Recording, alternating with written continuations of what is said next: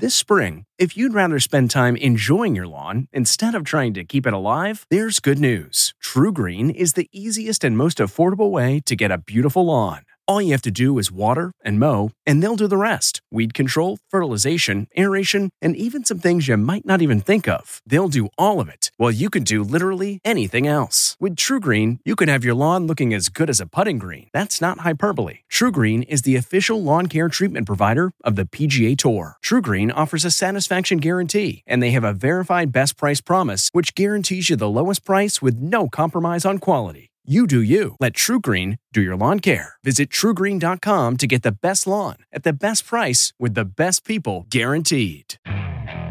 Okay, picture this. It's Friday afternoon when a thought hits you. I can spend another weekend doing the same old whatever, or I can hop into my all new Hyundai Santa Fe and hit the road. With available HTRAC, all wheel drive, and three row seating, my whole family can head deep into the wild. Conquer the weekend in the all new Hyundai Santa Fe. Visit HyundaiUSA.com or call 562 for more details. Hyundai, there's joy in every journey. Margaret Brennan in Washington, and this week on Face the Nation, preparations to distribute the yet to be approved coronavirus vaccine pick up speed as America braces for the fallout from the Thanksgiving holiday. Wave three of the pandemic continues its rise, and America continues to be blanketed with new cases of COVID 19. This month has seen a million new reported infections a week. Government agencies are working with state officials to determine who will get the vaccine first, as warnings continue that the pandemic will likely get a lot worse before it gets better. There's real hope, tangible hope. So hang on. Don't let yourself surrender to the fatigue. I know we can and we will beat this virus. America's not going to lose this war. But with more than 6 million Americans traveling by air this Thanksgiving holiday week so far, and tens of millions more by road, an after holiday surge will put already overwhelmed hospitals in even more dire straits and likely spike the death rate even higher. We'll hear from a top member of the White House Coronavirus Task Force, Dr. Deborah Birx, and we'll talk with two mayors from cities struggling with the virus, Mayor Dee Margo of El Paso and Mayor Mike Duggan of Detroit. Former FDA Commissioner Dr. Scott Gottlieb will be with us and we'll take a look at the hunger crisis facing America and the world with Claire Babineaux-Fontenot of Feeding America and David Beasley, head of the United Nations World Food Program. It's all just ahead on Face the Nation.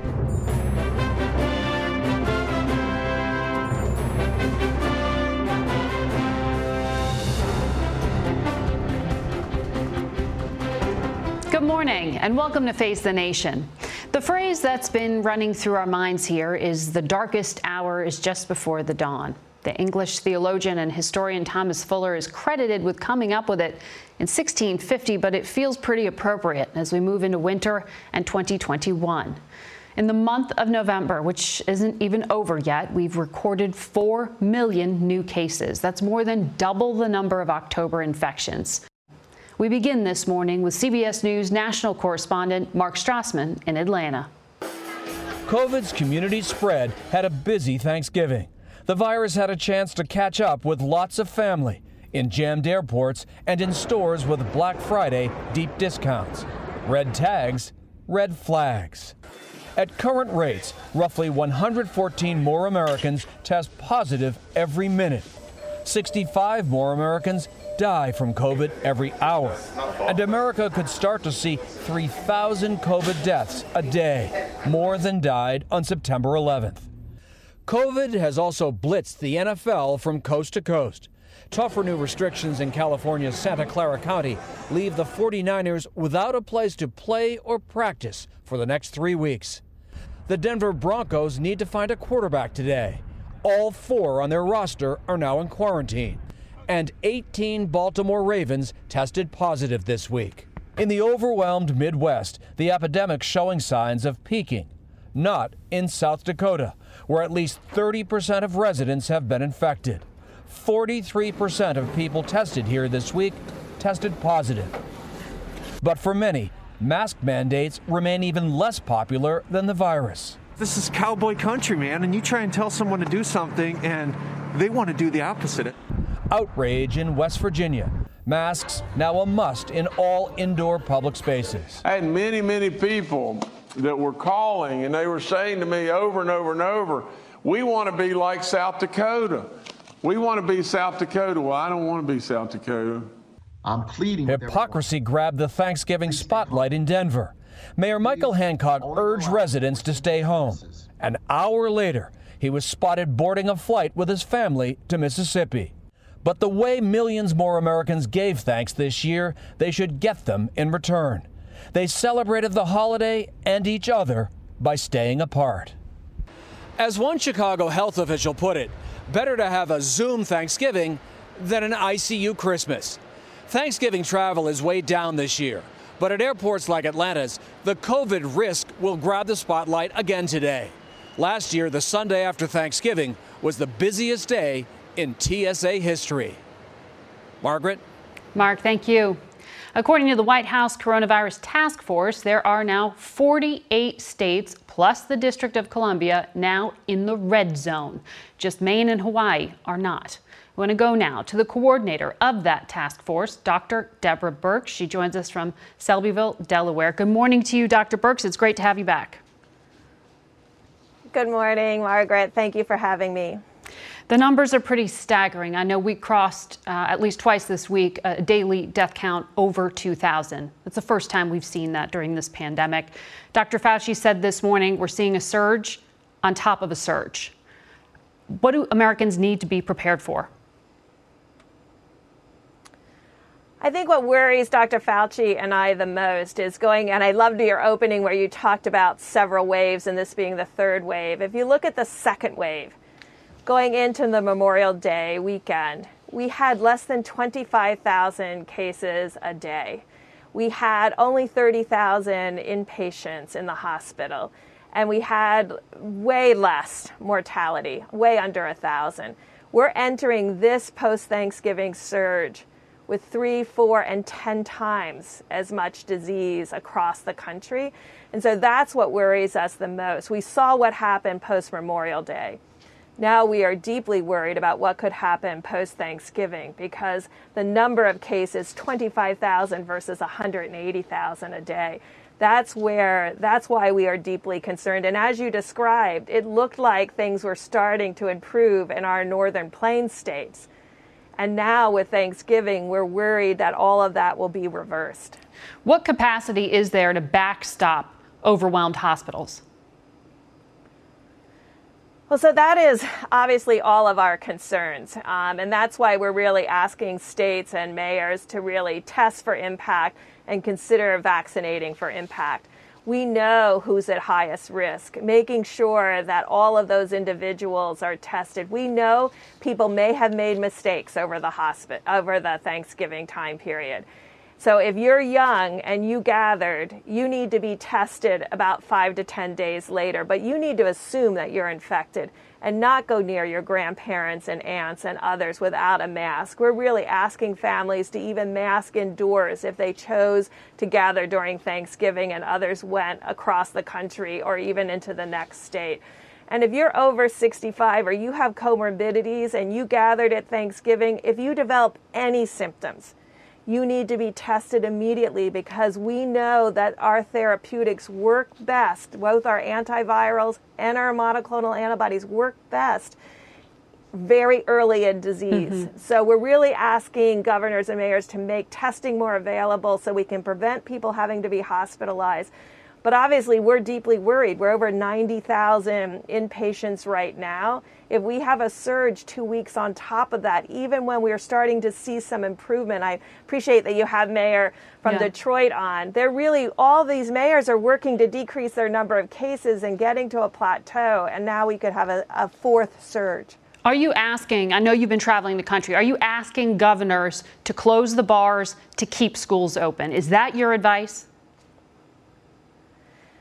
First, what we do know works is mass mandates, mass requirements. In states that did those, or mayors or counties that did that, we can see a, a really significant difference in not only cases, but hospitalizations and fatalities.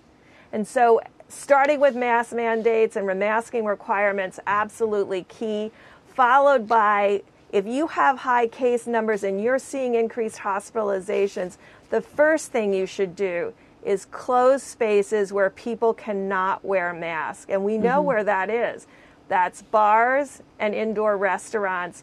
Reduce capacity if needed. You may have to even close them. We have seen that that works. That's what Arizona did, and that's where Arizona got control. Arizona is in the position that they need to be really considering this again because their case numbers are up where they were in the summer.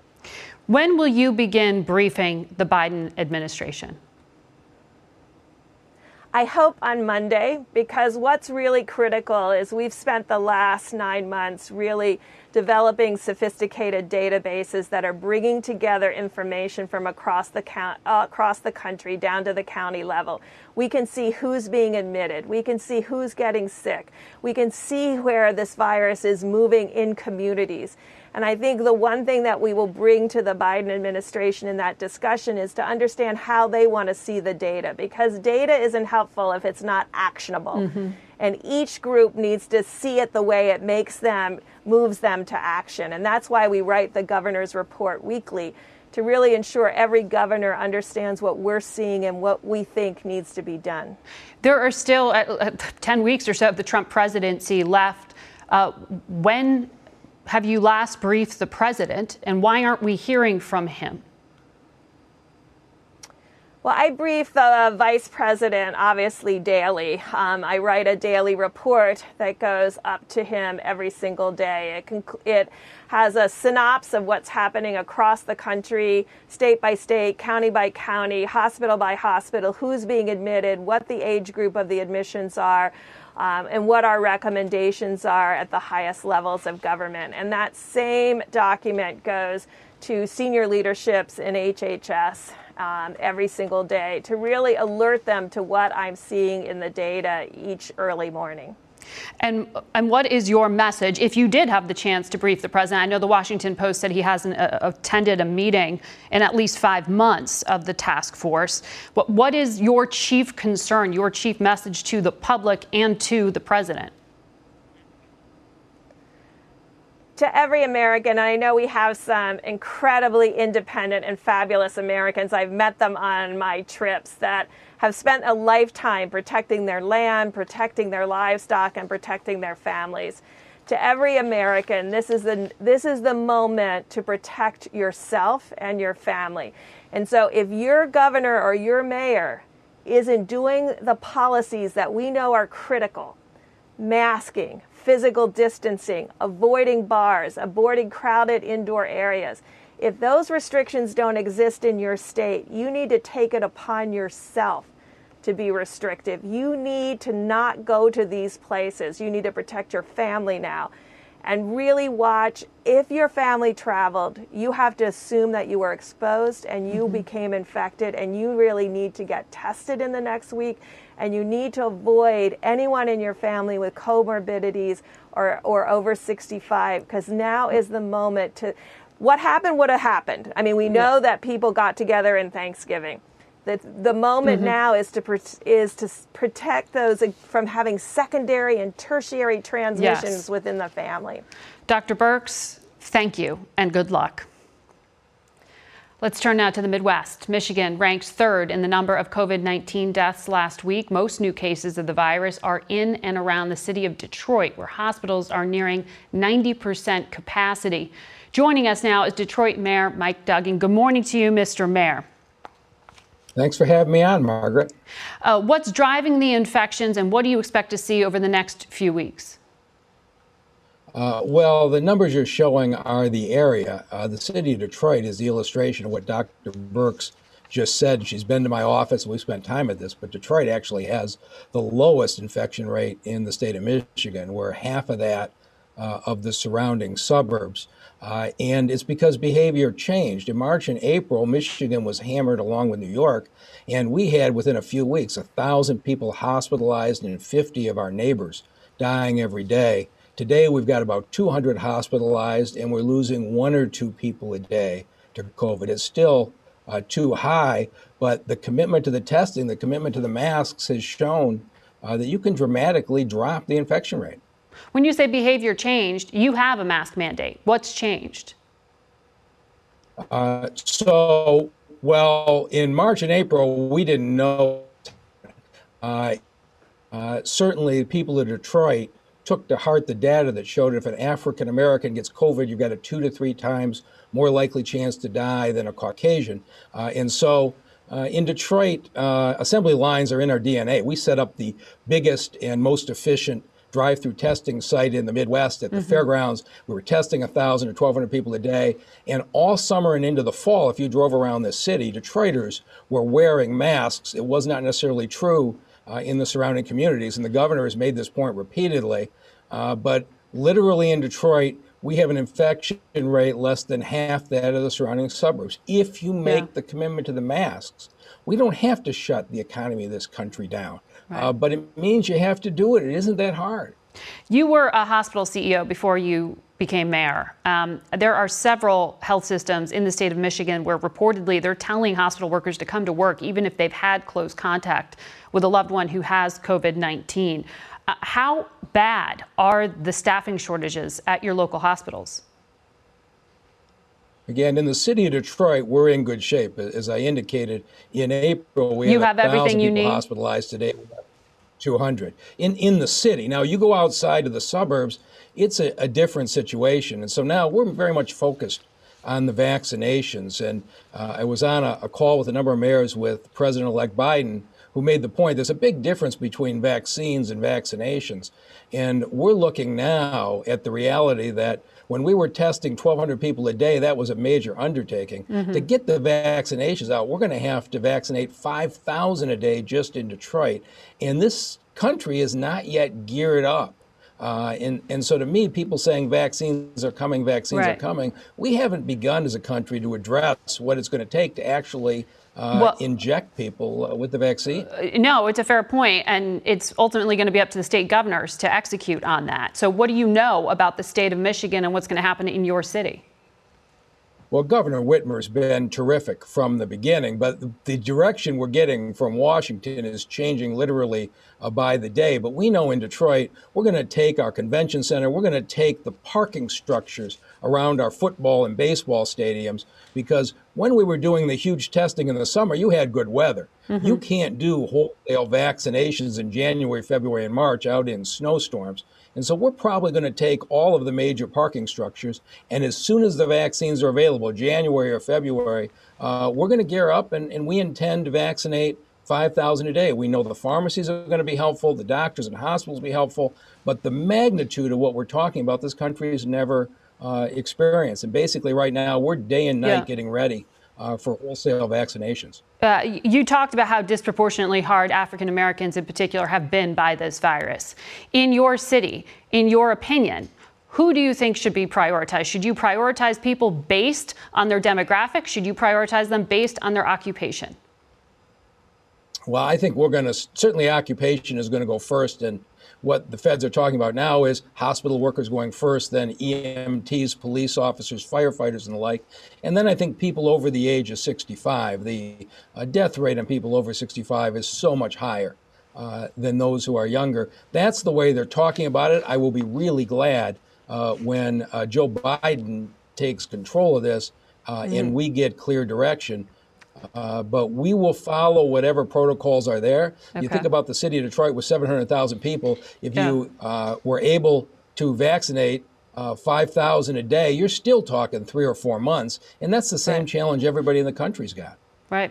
Uh, and we will be covering it. Thank you very much, Mr. Mayor. Face the Nation. We'll be back in a minute. Stay with us. CarMax is putting peace of mind back in car shopping by putting you in the driver's seat to find a ride that's right for you. Because at CarMax, we believe you shouldn't just settle for a car, you should love your car. That's why every car we sell is CarMax certified quality so you can be sure with upfront pricing that's the same for every customer. So don't settle. Find love at first drive and start shopping now at CarMax.com. CarMax, the way car buying should be. Man, that sunset is gorgeous. Grill, patio, sunset. Hard to get better than that. Unless you're browsing Carvana's inventory while you soak it all in. Oh, burger time. So sit back, get comfortable. Carvana's got thousands of cars under $20,000 just waiting for you. I could stay here forever. Carvana, where car buying meets comfort, meets convenience. Download the app or visit Carvana.com today. We go now to El Paso, Texas, where the pandemic is crushing that city of uh, just short of 700,000 people. The number of people hospitalized with COVID 19 there is more than the number hospitalized in 19 states and the District of Columbia. We're joined by its mayor, Dee Margo. Good morning to you, Mr. Mayor. Uh, I mean, the stories that I'm reading about your city, uh, you're talking about hiring mobile morgues and having inmates carry bodies. The National Guard has now offered help as well. The convention center has been turned into a hospital. Why is your city getting hit so hard? Margaret, we're not real sure. We we hit uh, oh about almost six weeks ago. We started spiking significantly.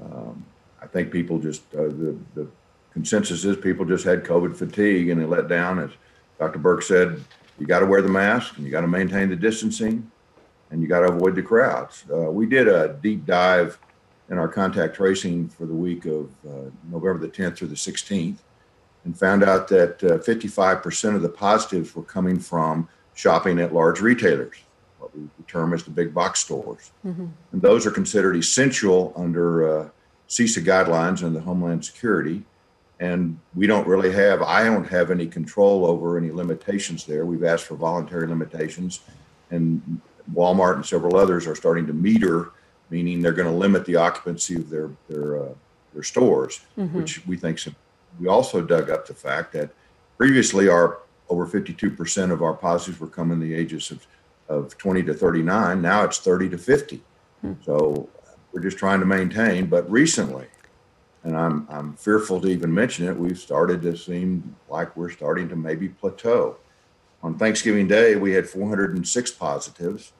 The next day was 678. Yeah. 590, and, and then now we're down. But this weekend is always a misnomer for us because of uh, the fact that the private labs are not reporting right. on the weekend. So right. We're, we're just holding out so those numbers may be worse. In other words, I, I, know you just said that you can't shut down big box stores because they're deemed essential, but at a certain point, because of what you're talking about, if people aren't taking personal responsibility for themselves in their own behavior, do you, as mayor, need to shut down what businesses you can? Well, we took action. I took action, uh, as Dr. Birx talked about the bars and the gathering. I took action almost six weeks ago to close bar restaurants at 9 p.m. Right, but restaurants and, are still uh, open and other stores. Well, the uh, the restaurant bars were we were seeing a lot of congregating there, and so we shut them down at 9 p.m. for in in dining. Uh, the state of Texas allowed bars to convert to, to restaurants with food trucks. And mm-hmm. kind of a, some of them were kind of gaming the system, we think, and there was a lot of congregation there. But uh, you know, when we look at the Rio Grande Valley and Hidalgo County, which went through a spike just before ours, we talked to their health department. What they discovered in their contact tracing was the majority of their positives were coming from from home gatherings, and that's that's also still problematic here. I mean, we're we're a multi generational community, and uh, family is big, and, yeah. and there's travel to Mexico. There's also those issues, but uh, we're hopeful that we're you know getting our arms around it and people are understanding it right now in the hospital, the, the latest numbers I have on our hospitalization is we we are at 79% of our hospitalization capacity, which gives us 21% excess, which we didn't have, we haven't had yeah. in some time. I want to ask you, uh, I'm going to ask you because you are in a majority Hispanic city, and I know the CDC has said Hispanics are four times as likely to be hospitalized than white Americans. Do you know what your state's plan is to distribute a vaccine? And do you think that demographics, um, ethnic makeup needs to be a priority there versus prioritizing people based on occupation? Well, I think the the, the, prime, the governor has put out a, a, directive. We, we purchased with our CARES Act funding four locations in addition to the three that our public health has for vaccine distribution and vaccinations. Um, we, we, bought the freezers, we, we, we bought the uh, refrigerators that are required, but the governor has put out that the, the, the primary first responders, Mhm. healthcare workers will be the primary recipients, and then the most vulnerable, as Mayor Duggan talked about, will be number two. And yes, we are highly vulnerable as a community, and uh, four times what what what the average white Caucasian is. Well, uh, Mr. Mayor, we wish you the best of luck. Thank you. Coming up in the next half hour, CBS foreign correspondent Holly Williams reports from Iraq and Syria. She'll tell us why the region will present one of the greatest challenges for President elect Biden. We'll be right back with a lot more Face the Nation. Stay with us. Worried about letting someone else pick out the perfect avocado for your perfect Impress Them on the Third Date guacamole? Well, good thing Instacart shoppers are as picky as you are. They find ripe avocados like it's their guac on the line. They are milk expiration date detectives. They bag eggs like the 12 precious pieces of cargo they are. So let Instacart shoppers overthink your groceries so that you can overthink what you'll wear on that third date. Download the Instacart app today to get free delivery on your first three orders while supplies last. Minimum $10 per order. Additional terms apply. What makes a life a good one? Is it the adventure you have? Or the friends you find along the way? Maybe it's pursuing your passion while striving to protect, defend, and save what you believe in every single day. So, what makes a life a good one? In the Coast Guard, we think it's all of the above and more, but you'll have to find out for yourself. Visit gocoastguard.com to learn more.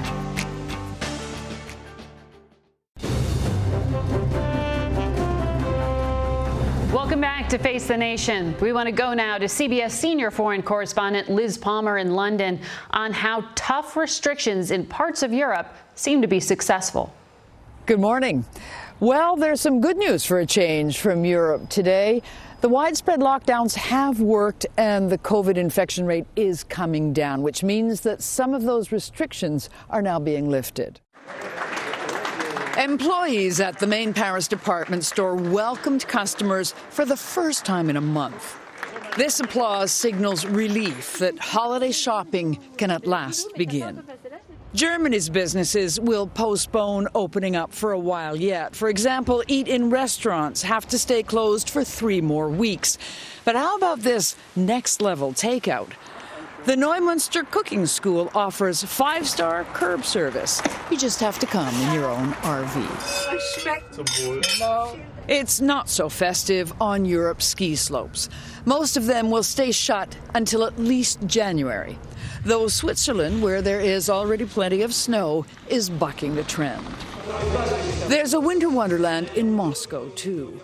But skaters have to glove up and go through so called disinfection booths to glide around this year on the vast rink in Red Square. Russia's infection rate, unlike Europe's, is surging, up nearly 30% this month. Compare that with Australia. Beaches are full.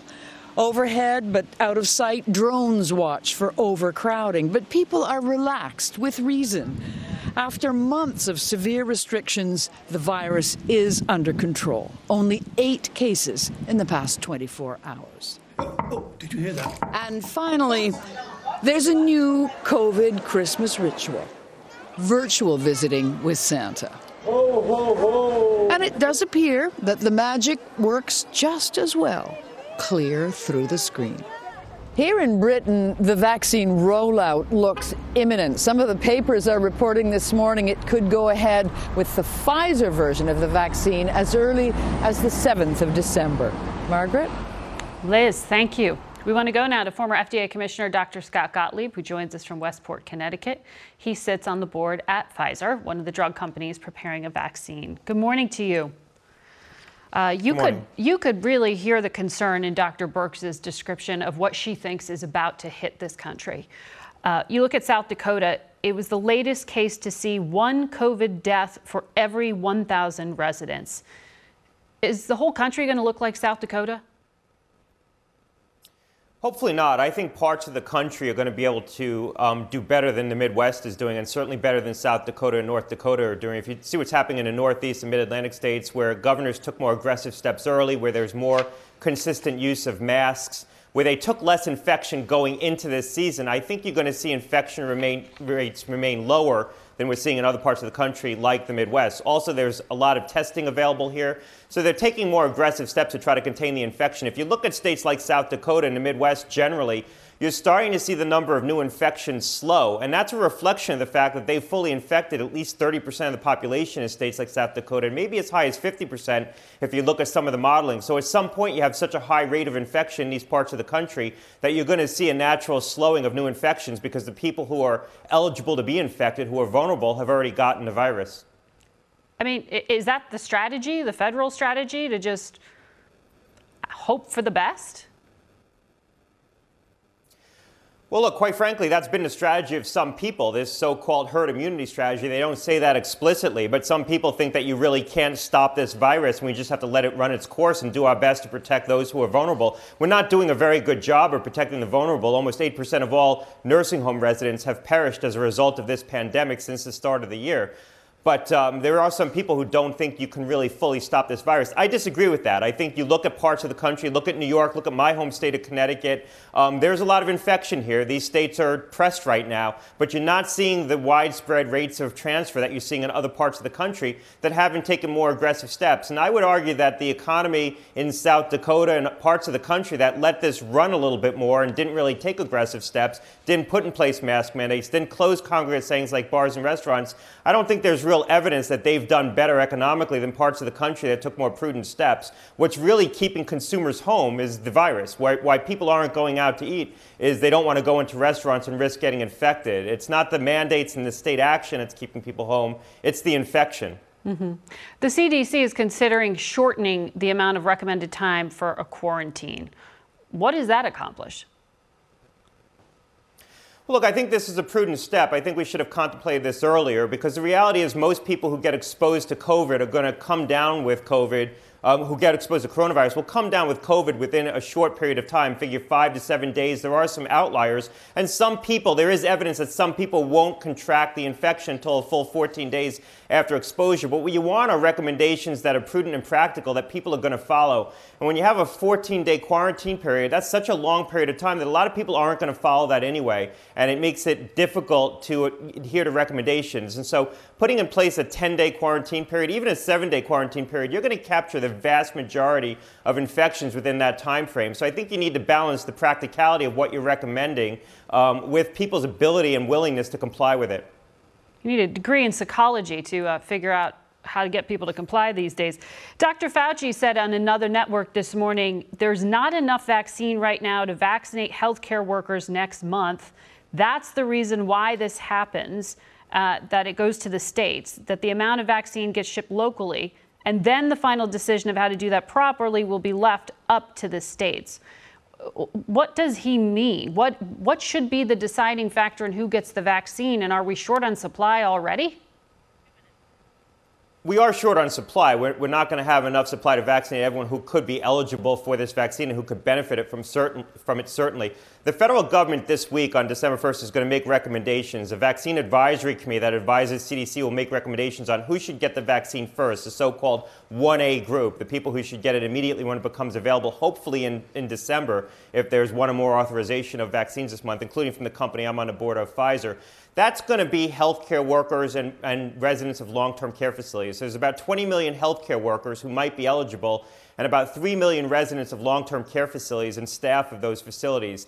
Those will be the first group of patients who get access to it. Um, that's pretty much decided. They're going to vote on it this week, but I wouldn't be, I'd be very surprised if they deviate from that. But there's only going to be 40 million doses available um, throughout the whole month of December if both companies get authorized on time. So there's probably not enough vaccine to work fully through both of those groups. And then there's a question of who's going to be in that second tranche, what we're calling 1B. And there is some debate mm-hmm. whether that's going to be older Americans, those over the age of 65 or 75, or certain essential workers, or some combination of both. There's about 85 million essential workers who might be eligible to be vaccinated if you, if you bifurcate it to that group. And there's mm-hmm. about 50 million people over the age of 65, 20 million over the age of 75. Yeah. And so that's going to be some debate about which group gets prioritized first. When Dr. Birx says vaccinate for impact, what does that mean? Well, it depends on what impact you're trying to achieve. If, your if your goal is to maximize the preservation of human life with a vaccine, then you would, you would bias the vaccine towards older Americans. You would try to get everyone over the age of 75 vaccinated first. There's about 20 million of, of those in that group. Okay. If your goal is to reduce the rate of infection, you would prioritize essential workers. So it depends on what impact you're trying to achieve. And a lot of that is going to rest on the shoulders of state governors. Uh, we'll be covering this. Dr. Gottlieb, That's thank you for your insight. On Thanksgiving, many of us enjoyed an abundance of food, but more than 50 million people in this country are unsure of where their next meal is coming from, according to Feeding America. That is the nation's largest hunger relief organization, and its CEO, Claire Babineaux Fontenot, joins us from Dallas this morning. Good morning. Good morning. Your organization says as a result of the pandemic, one in six Americans could face hunger. Where are you seeing the most need? Wow. Well, what is really staggering is the fact that that's on average across the country. There are actually communities in which one in two children face food insecurity. What we're seeing is the things that you might imagine. So, communities of color are particularly vulnerable. They're two times more likely to suffer with food insecurity. Also, rural communities are far more likely to suffer with food insecurity as well. So it's definitely not evenly spread, but on average, about one in six people in this country food insecure. That's right. That is staggering. Uh, 17 million of them children. How much of that is coming from school closures? Well, it's a combination of things, actually. About 22 million children in the country uh, before COVID relied upon free and reduced lunch. Um, it consistently is true that families with children are far more likely to suffer from food insecurity. So there are lots of things conspiring right now to cause vulnerable communities to really be reeling right now, not only with a, um, a health crisis, but with a food crisis as well. I want to uh, talk not just about describing the problem, but but some of the suggestions you might have on solutions here. Um, I, I, know that states were ordered last month to uh, do the most they possibly can in terms of providing money for food stamps. The typical payment, according to the USDA, is for a family of four to get $680 to last for a month. Um, according to your organization, a third of the customers you are seeing at your food banks don't even qualify for food stamps. What does that suggest to you about how out of a line uh, the states and the federal government is with the absolute need you're seeing on the front lines? Yeah. Well, I'm so glad you started there because that's one of the solutions. That's something we could do right now that could help families that are struggling. So, not only do we have many people who turn to us for help, are people who don't qualify, but barely don't qualify under current guidelines. But we also have a number of people who turn to us for help who qualify, but what they receive does not satisfy their needs for their families because of things like what you said. I want to throw out one more statistic, if you won't, if you don't mind, which is that the Euro, U.S. Bureau of Labor Statistics just said that uh, grocery prices right now are at a 50-year high. Mm-hmm. And we're simply not tracking with those increases in demand and, and lower supply uh, when it comes to the federal nutrition program. So that's something that we should definitely be looking at at changing. Cost of living just higher than what the social safety net is. I, I know you've been in contact with the Biden administration. Um, incoming administration. And I know there's a debate among some Democrats right now about whether to refocus, in some ways, the Agricultural Department on this question of hunger versus the traditional focus on rural America. What would you advise the incoming administration? I'd start by saying that's a false choice. Um, the need is so great out there. We ought to be doing both. There's absolutely a role for the federal nutrition programs to play. That role, in fact, should be enhanced. And there's also a role for our, our U.S. based uh, growers and, and producers to play. I'll give you as one quick example. Um, the uh, USDA commodities represented about 1.7 billion meals of the 5 billion meals that our network was able to provide last year. If nothing happens with no intervention, we're looking at a 50% decrease in those commodities next year, while we're seeing a 60% increase in demand. I, I, I really believe that we need to be thoughtful about how we look at near term solutions, mid term solutions, and long term solutions. And as I said, I believe that's really a false choice. Well, in the near term, we know uh, the CARES Act, uh, a lot of its support to Americans runs out at the end of December, leaving potentially almost 7 million people pending eviction, 12 million Americans without unemployment benefits. What is that going to do? Are your food banks prepared to meet what is potentially a lot of new need? Well, I'll tell you, I, will bet on this network of remarkable people to do everything that they can all the time. But the simple truth is, there's no way that the charitable food system can do this alone. It's going to require, it's an all in fight. It's going to require um, policy interventions, regulatory interventions. It's also public private partnerships.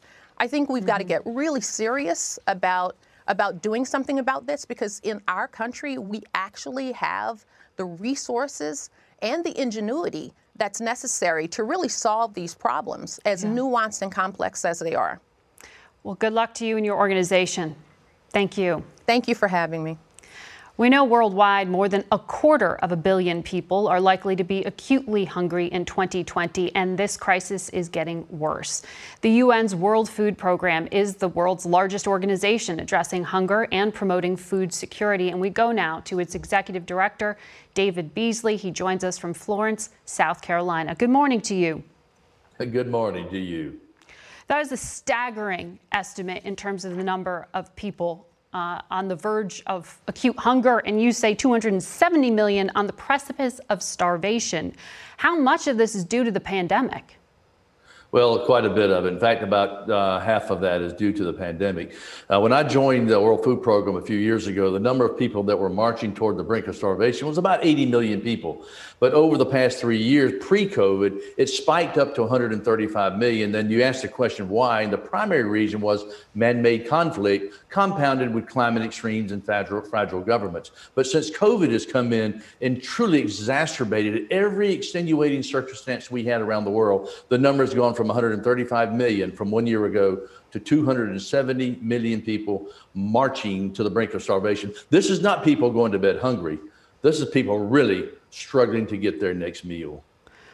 You warned recently that the coming year, 2021, could bring famines of biblical proportions. Where specifically are you most concerned? Well, there's about 36 countries now that we feed 30 million people that they depend on us 100%. We assist about 100 million people on any given day, week, or month right now around the world. We need to move that number up to about 138 million. But there are three dozen countries, and you talk about specifically, let me just hit a few mm-hmm. uh, Yemen, uh, Syria, uh, South Sudan, Northeast Nigeria, DRC, and I could keep going from country to country to country around the world. In fact, and if we don't address this, Margaret, this is what we're looking at. We're looking at famines, destabilization, and mass migration. And it's a lot cheaper to come in and prevent it and do it right. I mean, you know, if people in the United States are struggling uh, for food, what do you imagine is happening in Niger, Burkina Faso, or South Sudan? You know, the, the U.S taxpayer is the uh, single largest donor to the UN's World Food Program. But we are going through a crisis here at home. You just heard how painful it is. Um, what impact do you think that economic strain is going to have on the U.S. ability to give to your organization? Well, it's extremely important. That's one of the things I'm talking with leaders around the world, especially the United States, who is our number one donor, as well as European leaders. You know, when you go back to the Syrian war, the European leaders did not step in at the right time, at the right place, and they paid a severe price. Syria was a nation of about 20 million people. The cost of supporting a Syrian in Syria is about 50 cents per day. That same Syrian ends up in Berlin or Brussels or London is 50 to 100 euros per day. And we know that people don't want to leave home. But if they don't have food and they don't have some degree of peace and stability, they will do what any of us would do for our children. So it's a lot cheaper to come in and prevent the destabilization than it is to have war and conflict afterwards. And the United States has always been the most generous nation mm-hmm. on earth. And I don't expect the United States to back down now because it's going to be a lot cheaper to come in and do it right and prevent a lot of migration and a lot of destabilization and in fact, a lot of deaths from hunger. People are dying now. About every five seconds, a child dies from hunger. I mean, by the time you and I finish talking, Margaret, we're going to have several dozen children have died from hunger. Before you were a humanitarian, um, you were a Republican governor in South Carolina. You were a politician, so I know you know uh, the politics in this country right now, and you understand the complaints from President Trump uh, in regard to the U.S. taking on too much of a burden and outsized responsibility when it comes to solving the world's problems. How do you respond to that argument now at this time of need in this country? Well, one of the things that I have found when it comes to international aid, strategic, effective international aid, I call it the miracle on Pennsylvania Avenue at both ends. You know, when it seems like the Democrats and Republicans, Margaret, they're fighting over everything. But when it comes to food aid, and stabilizing nations and preventing famine. It's remarkable to watch the Republicans and the Democrats come together, lay aside their differences, and literally do what they can. And it's been quite a miracle to see we went from about 1.9 billion when I mm-hmm. arrived three and a half years ago to now about almost four billion dollars from the United States. And so, whether you talk about Bush, Obama, or Trump, and I know Biden, we'll have we will have the support we need from Republicans and Democrats to help the needy people around the world. But this is a yeah. one-time extraordinary crisis, and we're going to have actually we're going to have to ask the billionaires to step up in a way they've never done before. All right, uh, Mr. Beasley, thank you for your time. Congratulations to the World Food Program on the Nobel Peace Prize you're about to receive. We'll be back in a well, moment. Okay, picture this. It's Friday afternoon when a thought hits you. I can spend another weekend doing the same old whatever, or I can hop into my all new Hyundai Santa Fe and hit the road. With available HTRAC, all wheel drive, and three row seating, my whole family can head deep into the wild Conquer the weekend in the all-new Hyundai Santa Fe. Visit HyundaiUSA.com or call 562 for more details. Hyundai, there's joy in every journey. That's not just the sound of that first sip of Morning Joe. It's the sound of someone shopping for a car on Carvana from the comfort of home. That's a good blend. It's time to take it easy, like answering some easy questions to get pre-qualified for a car in minutes. Talk about starting the morning right just like customizing your terms so your car fits your budget. Mm-mm-mm. Visit Carvana.com or download the app to experience car shopping the way it should be convenient, comfortable. Ah. Finally, today, CBS News foreign correspondent Holly Williams spent Thanksgiving week embedded with the U.S. military in Iraq and Syria as they work to prevent ISIS from regrouping. Here's her report. Okay. In eastern Syria, the 82nd Airborne Division is patrolling to stop an ISIS resurgence. It's thought that thousands of extremists are still at large, but Lieutenant Colonel Val Morrow told us the small American presence, about a thousand troops, prevents ISIS from showing its face. Well, Holly, they gotta hide. there, there, there's not, there's, they're still here. It's not a whole lot of them, but the fanatics are still out there, and, and that's who we're going after. It's Considered low level sabotage. Were- to stop ISIS regaining control of lucrative oil facilities like this one, they're guarded by America's Syrian allies, the same ragtag army that beat back ISIS on the ground. But last year, President Trump opened the door to an incursion by Turkey into this area. Quickly followed by Russians who moved through this base after the US military withdrew. It's led to direct confrontations between American and Russian forces and outright chaos, which could provide an opening for ISIS, according to Kino Gabriel, a spokesman for America's Syrian allies. Uh, instability equals uh, the best environment for jihadists, for terrorist organization to prosper. What was the target? Across the border in Iraq, the number of U.S. troops was almost halved to 3,000 in September. And this month, the Pentagon announced another cut of 500 by January. As we kind of scope down force protection measures and, and, uh, and smaller footprint, General Ryan Rideout told us it won't impact operations, but critics say the cuts give a boost to militia groups in Iraq that are backed by Iran. They've launched scores of rockets targeting Americans this year alone, including in Baghdad this month. They just simply want to stay in charge. They simply want to continue to, to, to have power and money and control. With the American presidency in transition, This unstable region is even more complicated than it was four years ago. Our Holly Williams reporting from Iraq. That's it for us today. Thank you for watching. We'll see you next week. For Face the Nation, I'm Margaret Brennan. Today's guests were White House Coronavirus Response Coordinator Dr. Deborah Birx, Detroit Mayor Mike Duggan, El Paso Mayor Dee Margo, former FDA Commissioner Dr. Scott Gottlieb, Feeding America CEO Claire Babineaux Fontenot, and Executive Director for the UN World Food Program, David Beasley. The executive producer of Face the Nation is Mary Hager. This broadcast was directed by Allison Hawley. Face the Nation originates from CBS News in Washington. For more Face the Nation, we're online at facethenation.com and you can follow Face the Nation and CBS Radio News on Twitter and Instagram. Face the Nation is also rebroadcast on our digital network, CBSN, at 11 a.m., 3 p.m., and 6 p.m. Eastern every Sunday. If you like Face the Nation with Margaret Brennan, you can listen early and ad-free right now by joining Wondery Plus in the Wondery app or on Apple Podcasts. Prime members can listen ad-free on Amazon Music. Before you go, tell us about yourself by filling out a short survey at wondery.com/survey. Hi, this is Jill Schlesinger, CBS News business analyst, certified financial planner, and host of the Money Watch podcast. This is the show where your money is not scary and it's not boring. It is a show that's all about you.